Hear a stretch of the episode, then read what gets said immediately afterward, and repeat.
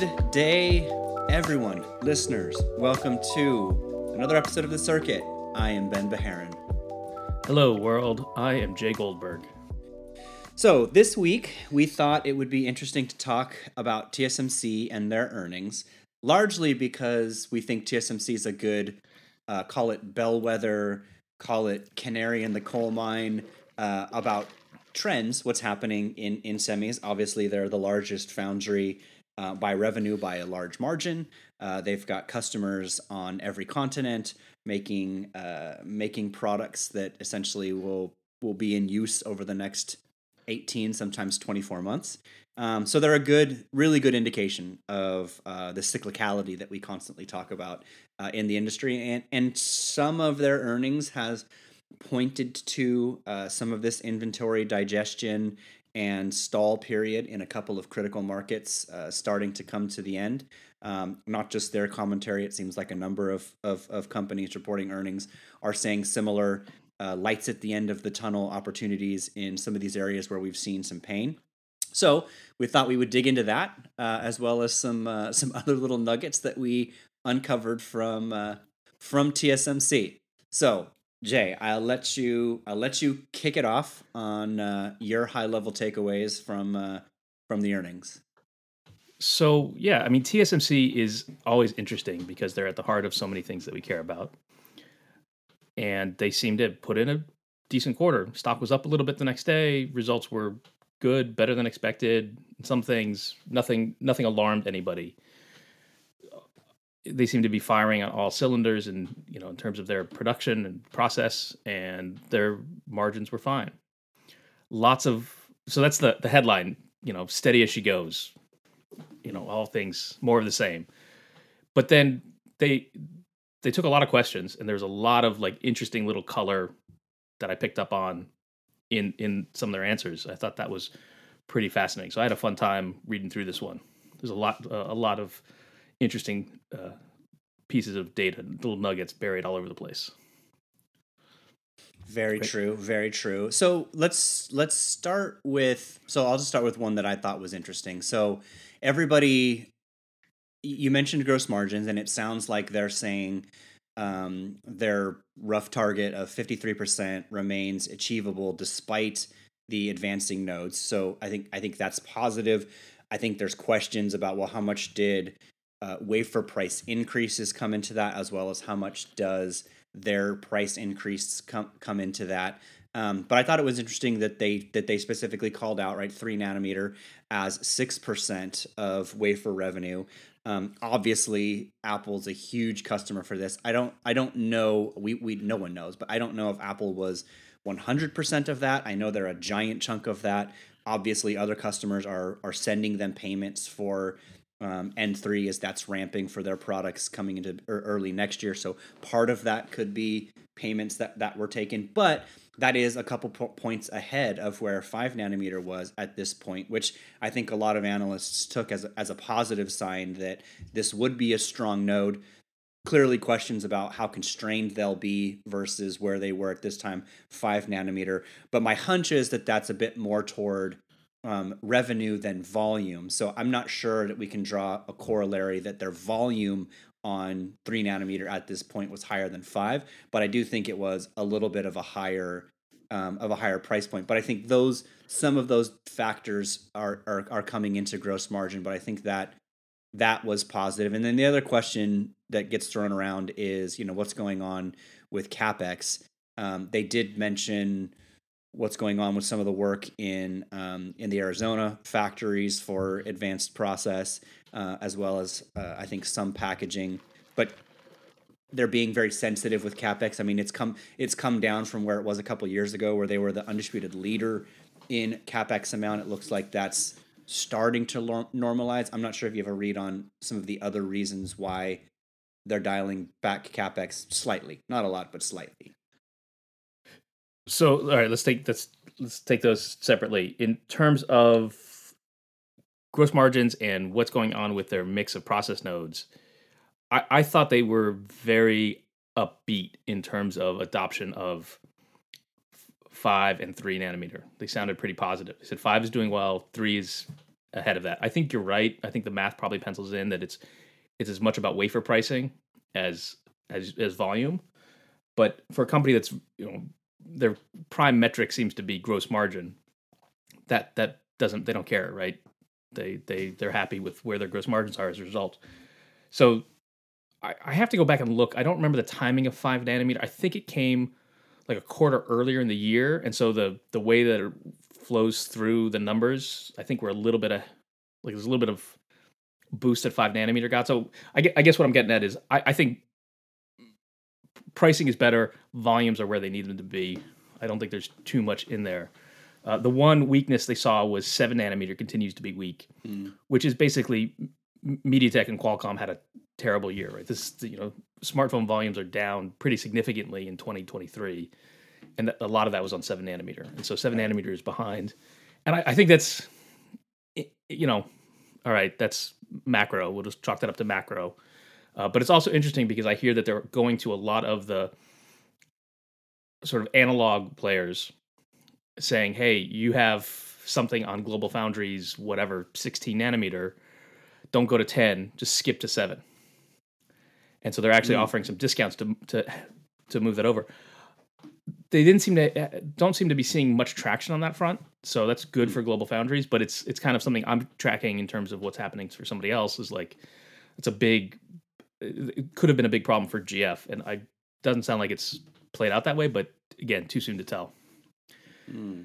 So that's that's that's my take on on mix. Um, on on the Arizona stuff, I I got really fascinated by the language they used. I was really really I spent a lot of time just marveling at the language they use. They've clearly engaged a high level corporate communications specialist probably somebody in Washington D.C.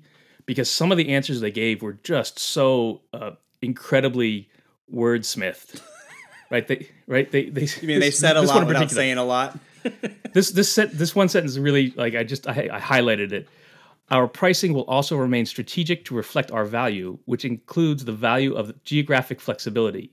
We will also work closely with government to secure their support.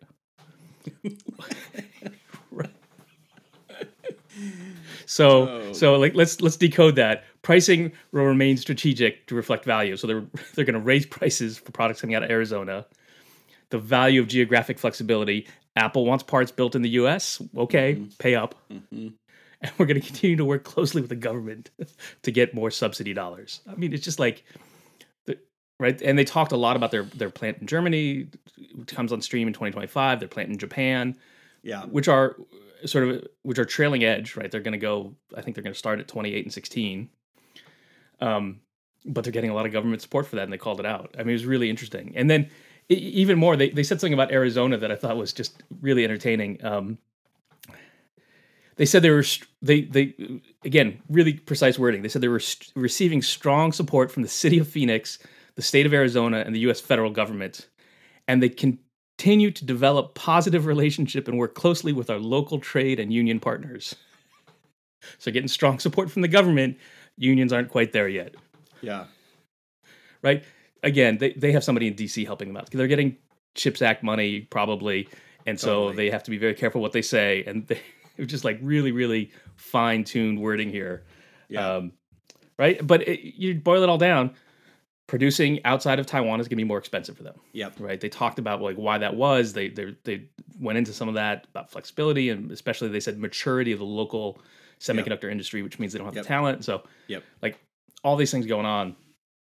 But but then they and they always come back to but we're you know we're going to hit 53% gross margins. We can continue right. to do that and we think we can get above that eventually. Right. Right. So what what what what intrigues me ab- about this. I mean, and, and I, I haven't seen, I should have looked it up, but I, I haven't seen a longevity chart of TSMC's gross margins. Um, but clearly, part of the scale back in capex is to help manage that. But but as you rightly just pointed out, a huge part of that is that fabs remain operational and above a threshold of capacity.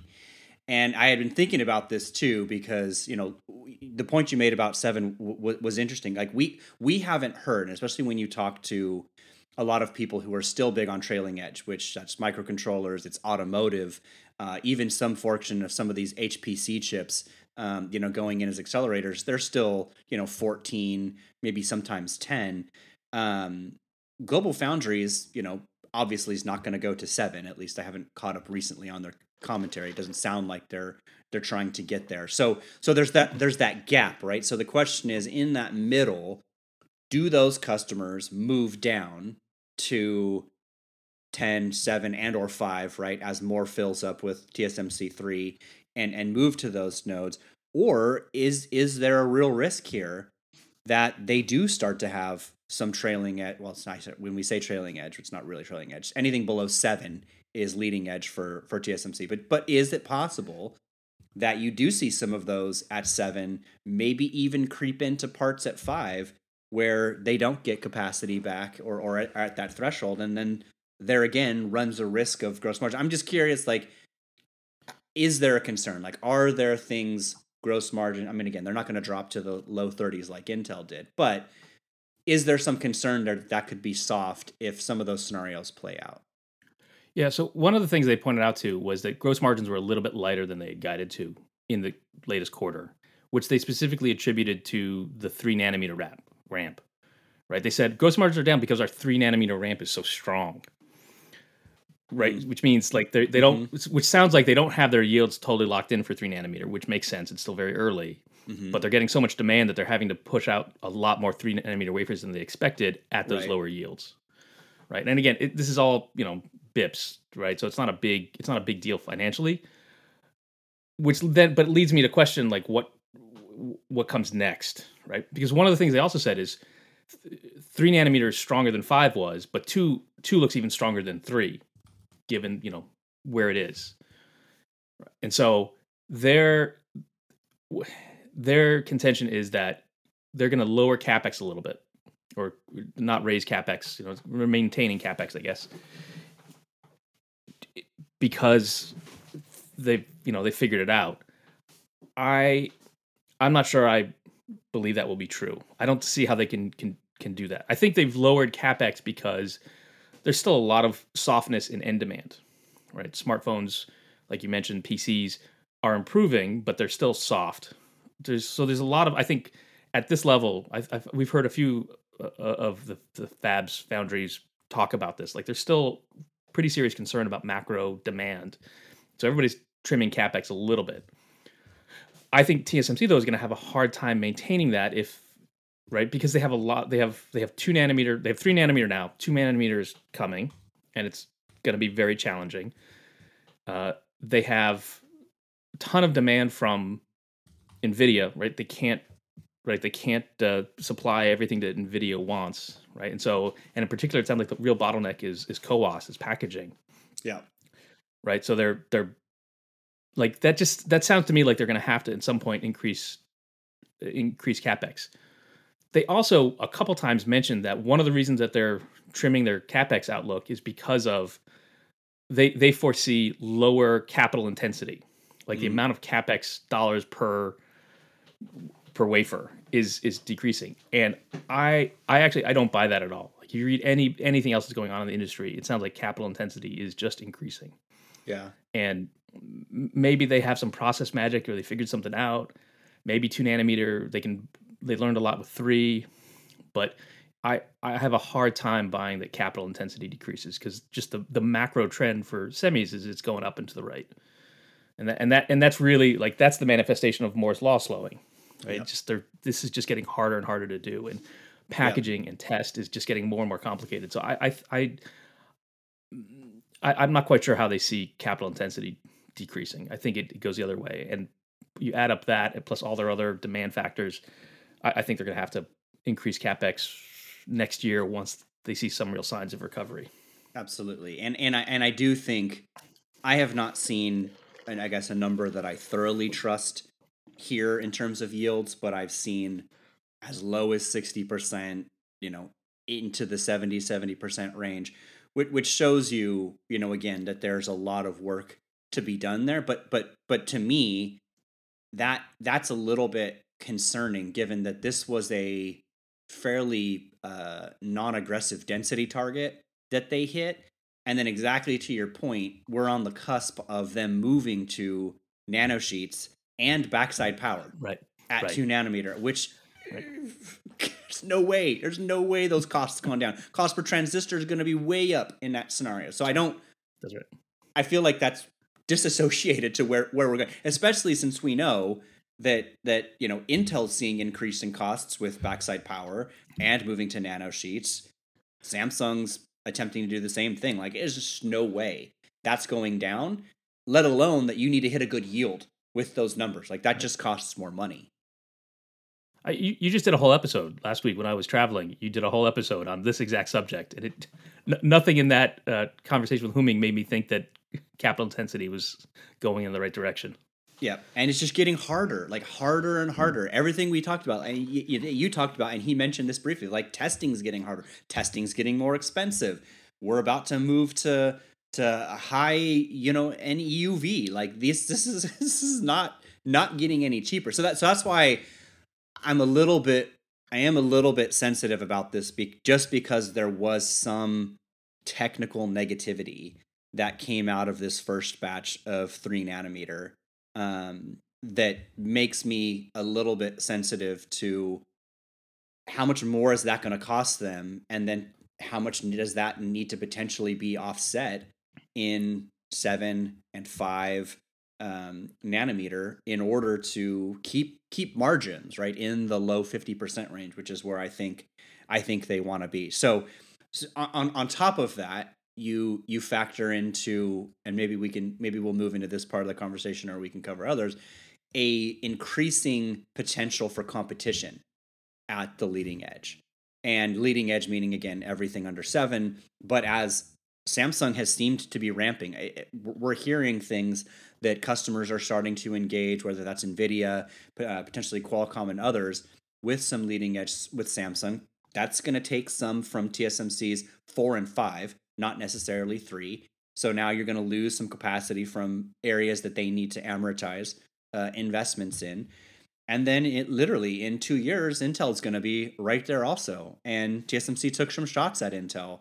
Um, I, can't remember the last time that's happened, to be honest with you. Mm-hmm. And uh, I thought that was interesting. I, I've, I've, I'm, I'm bullish on 18A for a variety of reasons, and I'm not sure I'm not sure TSMC is entirely correct in uh, in saying that they think they'll have better performance without backside power um, in in three when all said and done. But technical experts can weigh in on that and see. Anyway, I'm intrigued by all those things that we know have favored TSMC. Right, keeping spending capex, maintaining high yields, maintaining uh, uh, high volume at the at the leading edge, and good gross margins.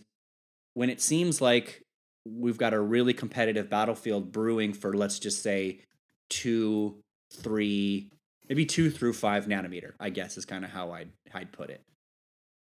Yeah, they're they're they were very explicit. Right, somebody asked them a question about Intel, and they actually came out and they said it was a long, complicated question, and the CEO said, "Will will Intel overtake us in process?" And no, like just just no. And then he went into it a little bit, and he, he's comparing their N3P process to 18A. Yeah. Right. And, and of course, we're moving into this world of non gap nodes where all the nomenclature is going to get very complicated. Very. But what they said was uh, N3P, TSMC's process, will be will be earlier to market. It will be more mature, and will be, and he said it will be much better cost. Right, and that's the one that I that really I keyed in on. It, I, I, think I think uh, what is going to happen is Intel will have a, an 18A process that is very competitive and looks very compelling, but it's going to be expensive. It's cost, yeah. Right, and that's going to be tricky. Right, I think that's that's going to be the real issue. And you know, I. I, I was thinking about this because I knew we were gonna we were gonna touch on this subject, and it, occurs to me you and I come from different cinematic universes. You're DC and I'm Marvel. like I think you when you got into the industry, you were looking at PCs a lot, and in that world, Intel every year they come out and say, "Oh, you know this process this this product is really competitive, and next year will be even better." And it was. I come at it from the mobile side. Like that's where I came up from the mobile side of things, where every year Intel said, "Oh, next year we're going to be better than everybody else and finally get a foothold in this market," and they weren't. Never broke Like, just- yeah. Never broke, right? And so I, I'm less inclined to give them the benefit of the doubt on this one. I think it's going to be very, very challenging for them. I mean, just just one, one thing to keep in mind is there's no PDK publicly available yet for 18A. Yeah. I'm Yeah. pretty sure there is for N3P. Sure. Right? Customers are playing with it now, looking at it. So I- Intel's hasn't released their PDK yet for 18A. That means customers have no idea what it's going to look like. I think it's going to be a longer time to market for that. So it's going to be even further behind once it's actually available for a foundry customer. Now, internal Intel products is a separate thing. Yeah. Yeah. Intel has said that they're always going to, well, not always, but for for 18A, their their own products will get priority. They'll be the Their first through customer 18A. zero. Customers Yeah, come second. zero. Yep. But but then you start to factor that into like the timing of TSMC and N3P. They're going to be it, it's going to be a real gap, and so you, we I think we have to consider timing in all of this because by the time that Intel really releases 18A for customers to use, we're we're going to be onto you know what's it's, it's probably a half a node behind what TSMC is offering to customers. So I don't I'm I'm less worried about competition in this front. I think the only the only area where I think this gets really interesting because I, I agree with you cost wise. Intel has said they know this and they're going to prioritize cost competitiveness, but we won't know that until you know until until it's out there. Um, but there there is going to be in the same way that TSMC is going to have to charge more for their US based products to again someone like an Apple or and Apple might very well be the only customer of Intel Arizona. I don't know, but it's a good chance that they're amongst the few. Um, it it's only going to go to categories that can actually have high ASPs. Like there's just no way, right, that that they're producing as much as people want to believe it was Qualcomm for the the prepayment for 18A is unlikely unless we're talking about a small slice of high ASP product. You just you just can't do it, right? You need to have you need to have a high margin, high ASP product to incur those costs. So so those are the areas where is it server? Is it uh, is it is it AIs? Is it GPUs? Is it is it what areas can they start to get customers on, even if it's small volume but high ASPs, and then alleviate some of the pressure of high demand at TSMC for two, which will obviously be. I mean, again, right? The issue you have is year one was almost eighty percent Apple. Year two is fifty percent Apple for three. So you've got a huge customer absorbing all of that. Additional capacity could be there from a vendor, but again, you're exactly right. It may not be cost competitive, but it might be fine if this is a technological advantage in an area where you've got high ASPs. And that's what I think I'm curious to see. Is there a true technology advantage with what Intel's doing? Because they believe there is. And smart people there are evaluating them versus TSMC. And I, and I do think there's a reason to pay a premium if it's going to yield you a premium price to you and your end market customer or an advantage somewhere technically. it's, it's a fair it's a fair point. It's a fair point. There, it is reasonable to hope that Intel can actually deliver some technological advantage over TSMC because they've done it in the past. I just wonder.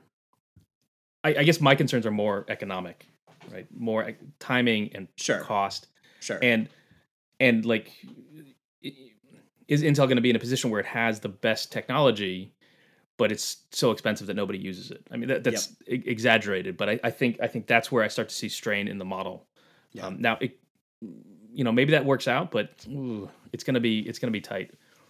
Um, I, and you know, I I think for Intel, I I, know they they they want to be able to say they have fi- uh, f- five nodes in four years and they have tech, they've achieved technological superiority.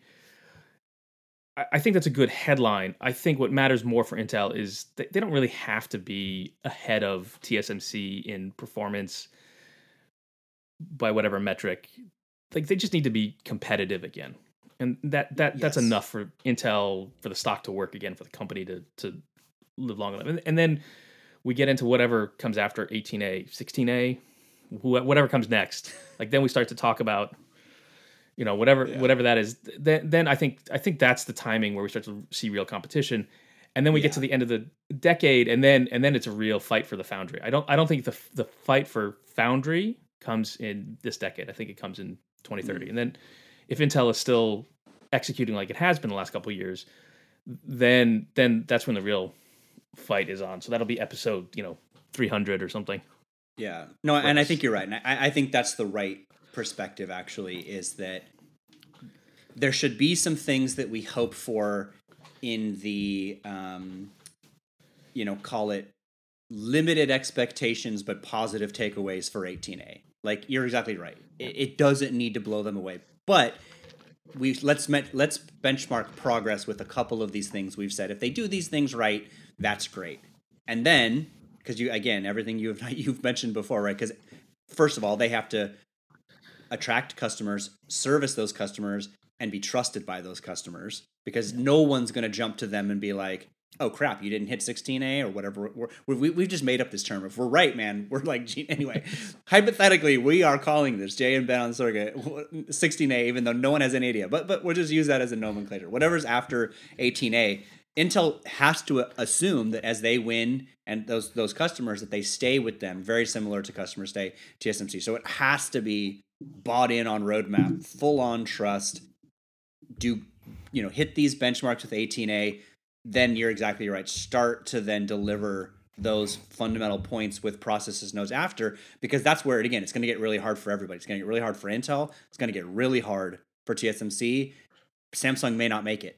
And so you've kind of got these wherever we're at end of this decade exactly right could could get really interesting assuming again Intel keeps keeps uh keeps fighting. But like I said it was interesting that yes the question came up you know TSMC acknowledged it and I just you know like I said I haven't heard them and it's not going to go away like I think that question is going to keep coming up and they're going to have to keep addressing Intel in some in some way which will be interesting.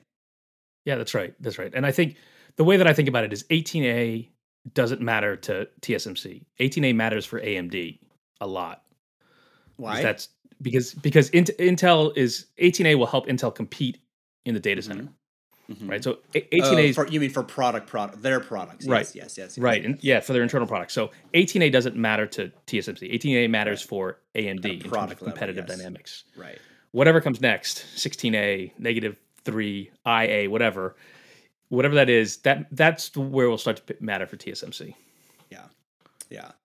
That's so the you, uh, and I'll just throw this out though because and and t- t- what what I'm saying is relatively I think superficial, but the geek side of me gets very excited about this because there was a time where and and as you accu- accurately pointed out, my history with Intel is largely PC, but, but there was a day where I would go sit at very technical process days. Like they were tech days, but Intel, I, I felt like I was at semiconductor school in these days, and they were just talking about all this work that went into transistor design.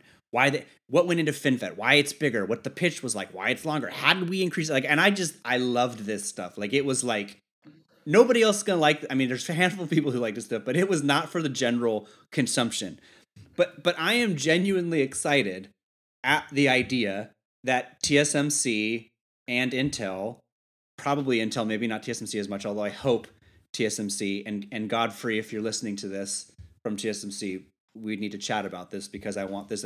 This is the thing where I would love for them to start telling technical stories about process design again because I think that's super interesting. I love the innovation of it, the tech, the technology of it, and I'm curious if they start to do that. Like, do we get into a marketing or positioning battle for process tech so people can see innovation, technology innovation at a at a foundry design level?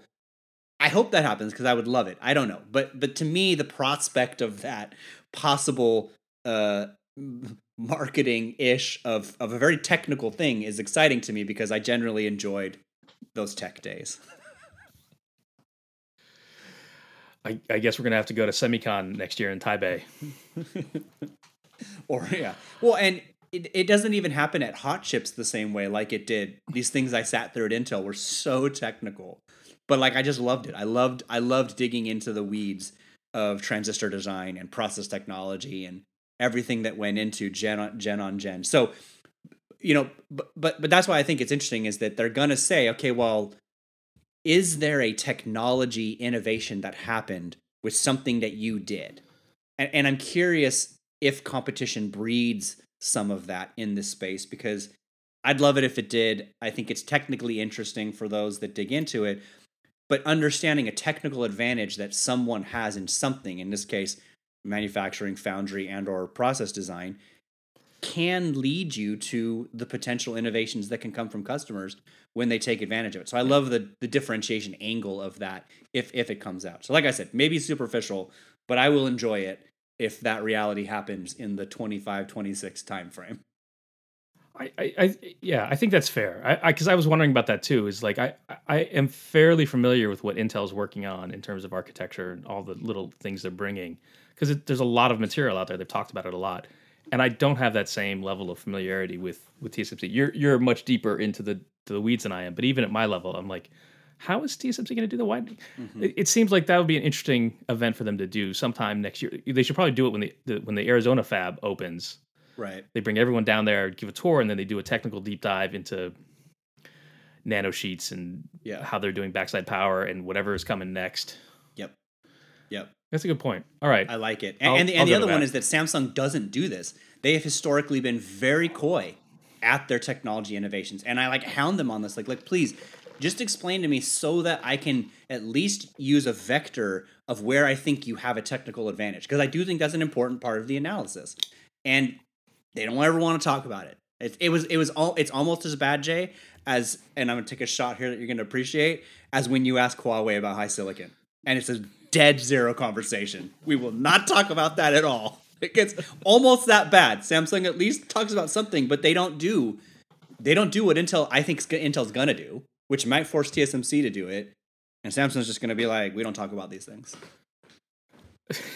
Yeah, that, that one cuts close to home because the one conversation I ever had with Huawei about HiSilicon, they all were sitting around the table and they conferred with each other in Chinese about yes. what they thought about HiSilicon. and they didn't right. realize I understood what they were saying. Yes. yes. it was it was not complimentary. I'll just I'll just leave it at that. Yeah, yeah, yeah, yeah. Okay. all right. Good. So so, so I got a few other things I think yes. I think are interesting on the like I think we want to call out. One, one is this is just my pet peeve. There are a bunch of questions on the on the call about what TSMC thought about long term demand for smartphones, like 2025, 2026. Mm. And I just want to point out that don't ask TSMC that question. they, they, they don't know, right? Right. They know what they're talking about now is inventory in the current quarter is moving in the right direction, right? They've said all their yes. customers they, they think they think we're not at the bottom quite yet, but we're very close to the bottom of the inventory cycle for for PC and smartphone semis. Yes. And they know that because they're getting orders for, you know, what's going to go into products in a, in a month or two, right? So they're shipping those out. So they know what the next quarter, maybe two quarters looks like. And it's it's positive, right? For the first time in 5 6 quarters, their customers, Qualcomm, MediaTek, and the rest are increasing inventories. They don't have enough product for the first time, so they're building backup inventories. That's a good sign. Mm. But ask them about 2026 they have no idea right? They they read an answer from a spreadsheet but like we all know that those spreadsheets are created by them talking to people like you and me. It's they, they don't have any really special knowledge there. And and so they're really they're they're good for near term they're not so good for long term demand they don't know. Um that's sorry i just that was my little rant well just on that point I, I don't think anybody can predict 2026 demand at this point for for any of them. I don't think Qualcomm can. I don't think Apple can. I don't think any PC vendor can. You can hope, right? But like we have some insight to next year. I guess for 25, 26 is right. just like I'm just throwing a dart blindfold. You know, right. there's just That's no right. way. Yeah, agreed. Um, on a more more positive note, they talked a lot about AI, or they got a lot of questions about AI yeah. and what's AI doing. And again, when they talk about AI now, they're mostly that's mostly code for NVIDIA, right? They say they they they can't meet demand for AI yeah. products, right? That right, which is c- consistent. Like that's NVIDIA. We all know how NVIDIA is doing right now. Lots of demand for their products. There, but they a lot of so a lot of questions shifted to AI on the edge, and again, they don't necessarily have any greater insight than the rest of us uh, they they said a few things like yes, they think there's going to be more AI in PCs and smartphones, which is pretty obvious to everybody right now. But it didn't sound like it was coming soon, Mm. in at least in meaningful. But one thing I th- they said that I thought was interesting is in terms of their own expectations for what AI means, they said it, the most likely outcome is they think it's going to lead to larger chips, larger die. Yes. They really like AI on the edge because it's, everyone's going to have to put NPU cores into an SoC or into a Mhm. CPU, and that's going to mean bigger die. Yep. That's really good for TSMC, right? Bigger die means fewer chips per die, fewer die per wafer means more wafers to get the same level of demand. But they actually said like they don't think AI is going to change unit demand, but it will grow the size of the die, which means more wafers for them. I thought that was that was a pretty encouraging trend on their side. The the other thing I I, I thought that was lacking a little bit in the calls, they didn't talk too much about packaging. They got a Mhm. couple questions, but it wasn't really a, a center of focus. And I, I think that's some of the most interesting stuff that's taking place at TSMC right now is the advances they're making on packaging. Um, I, I wish they they gotten a little bit more, you know, a little uh, pushed a little bit harder on some of those questions. They did say that the CoWoS demand is strong. Again, that's mostly Nvidia. Uh, they they have a couple other things going on, and then they mentioned silicon photonics, which one this is one area where I think Intel is legitimately ahead of them because their description of their own silicon photonics is uh, they're they're still working very hard to get costs down, and they're it, it, very much sounded like a work in progress, uh, where I think Intel is much closer to having something firmly productized. Yeah. Uh, right, Um, and I thought that was that was notable. I th- I think the so I, I, I having seen some uh, designs from uh, some custom folks using packaging in uh, in TSMC, I think you're you're right about at least from what I've heard, almost anybody who's moving to a server side AI-ish chip is using packaging because they are making chiplets in some capacity. And the larger die goes goes two ways, right? Which I think is super interesting. Exactly what you ha- what you said, which is part of one of the big takeaways I had from Intel's advanced packaging facility is that you can then take two giant dies and stick them together. And so essentially you can get more wafers, right? More or more less, like you said, less die per wafer, but need more wafers to make these gigantic things that are going to be the size of our, you know, two, 240 by 240 or beyond, which was where Intel's point was you got to move beyond organic substrates to glass to get to that size. But this is where we're going. Like AI will drive a gigantic chiplet, a chiplet, you know, the size of a tile, large 12 inch by 12 inch tile square. I mean, it's going to go there inevitably. But but the point is you're mixing and matching all of those to do it. The only way you do that's with packaging. And that's why I think you're seeing everybody start to talk about because you know AMD's doing this, Amazon's doing this with Inferentia. You've got uh, Nvidia doing this. Uh, obviously, Intel's doing their own thing, but everybody's doing these because the AI is demanding it. Like you just can't meet the deme- demand with one monolithic die, and so that's huge. That's huge for everybody. And so I I, I do think I do think TSMC doesn't know quite the story to tell here yet because CoWoS is is good, but it is also somewhat limited in what it can do. And I'm not sure what their roadmap is. I don't know that I know they're not telling anybody, but I think a story's coming. That's probably a 25 story, possibly more so than next year. So I know they'll refine that. But you're exactly right. This is a huge positive trend for anybody in manufacturing because the demand for more tile based, chiplet based products is only going up because driven by AI. And I sent you a couple notes. We don't have to reference them, but you saw some of the forecasts by these people on AI server side. Like it's gonna be 180 billion all the way to like 100 billion. like we don't know. But but the the point is they're saying this takes drastically different hardware, and that changes how you design chips and how you manufacture chips. And packaging's literally like the center of that because it's the glue that puts all these things together almost literally the glue that puts these things together Yeah, yeah, it's super important. It, it's it's an interesting topic. I wish they would talk more about it. It seems like a good topic for them to have on their on their technology day. I'm gonna I'm gonna book a hotel in in, in Phoenix for 2025. I'll go do that right after this.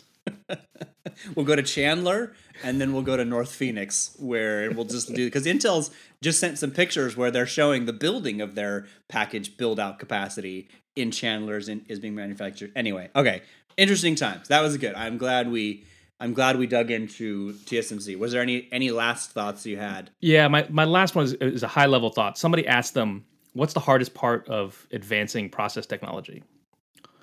And he he got he worked at it for a while. He finally came around. He said the hardest part is cost, getting which I think he meant getting unit mm, costs mm-hmm. down. Mm-hmm.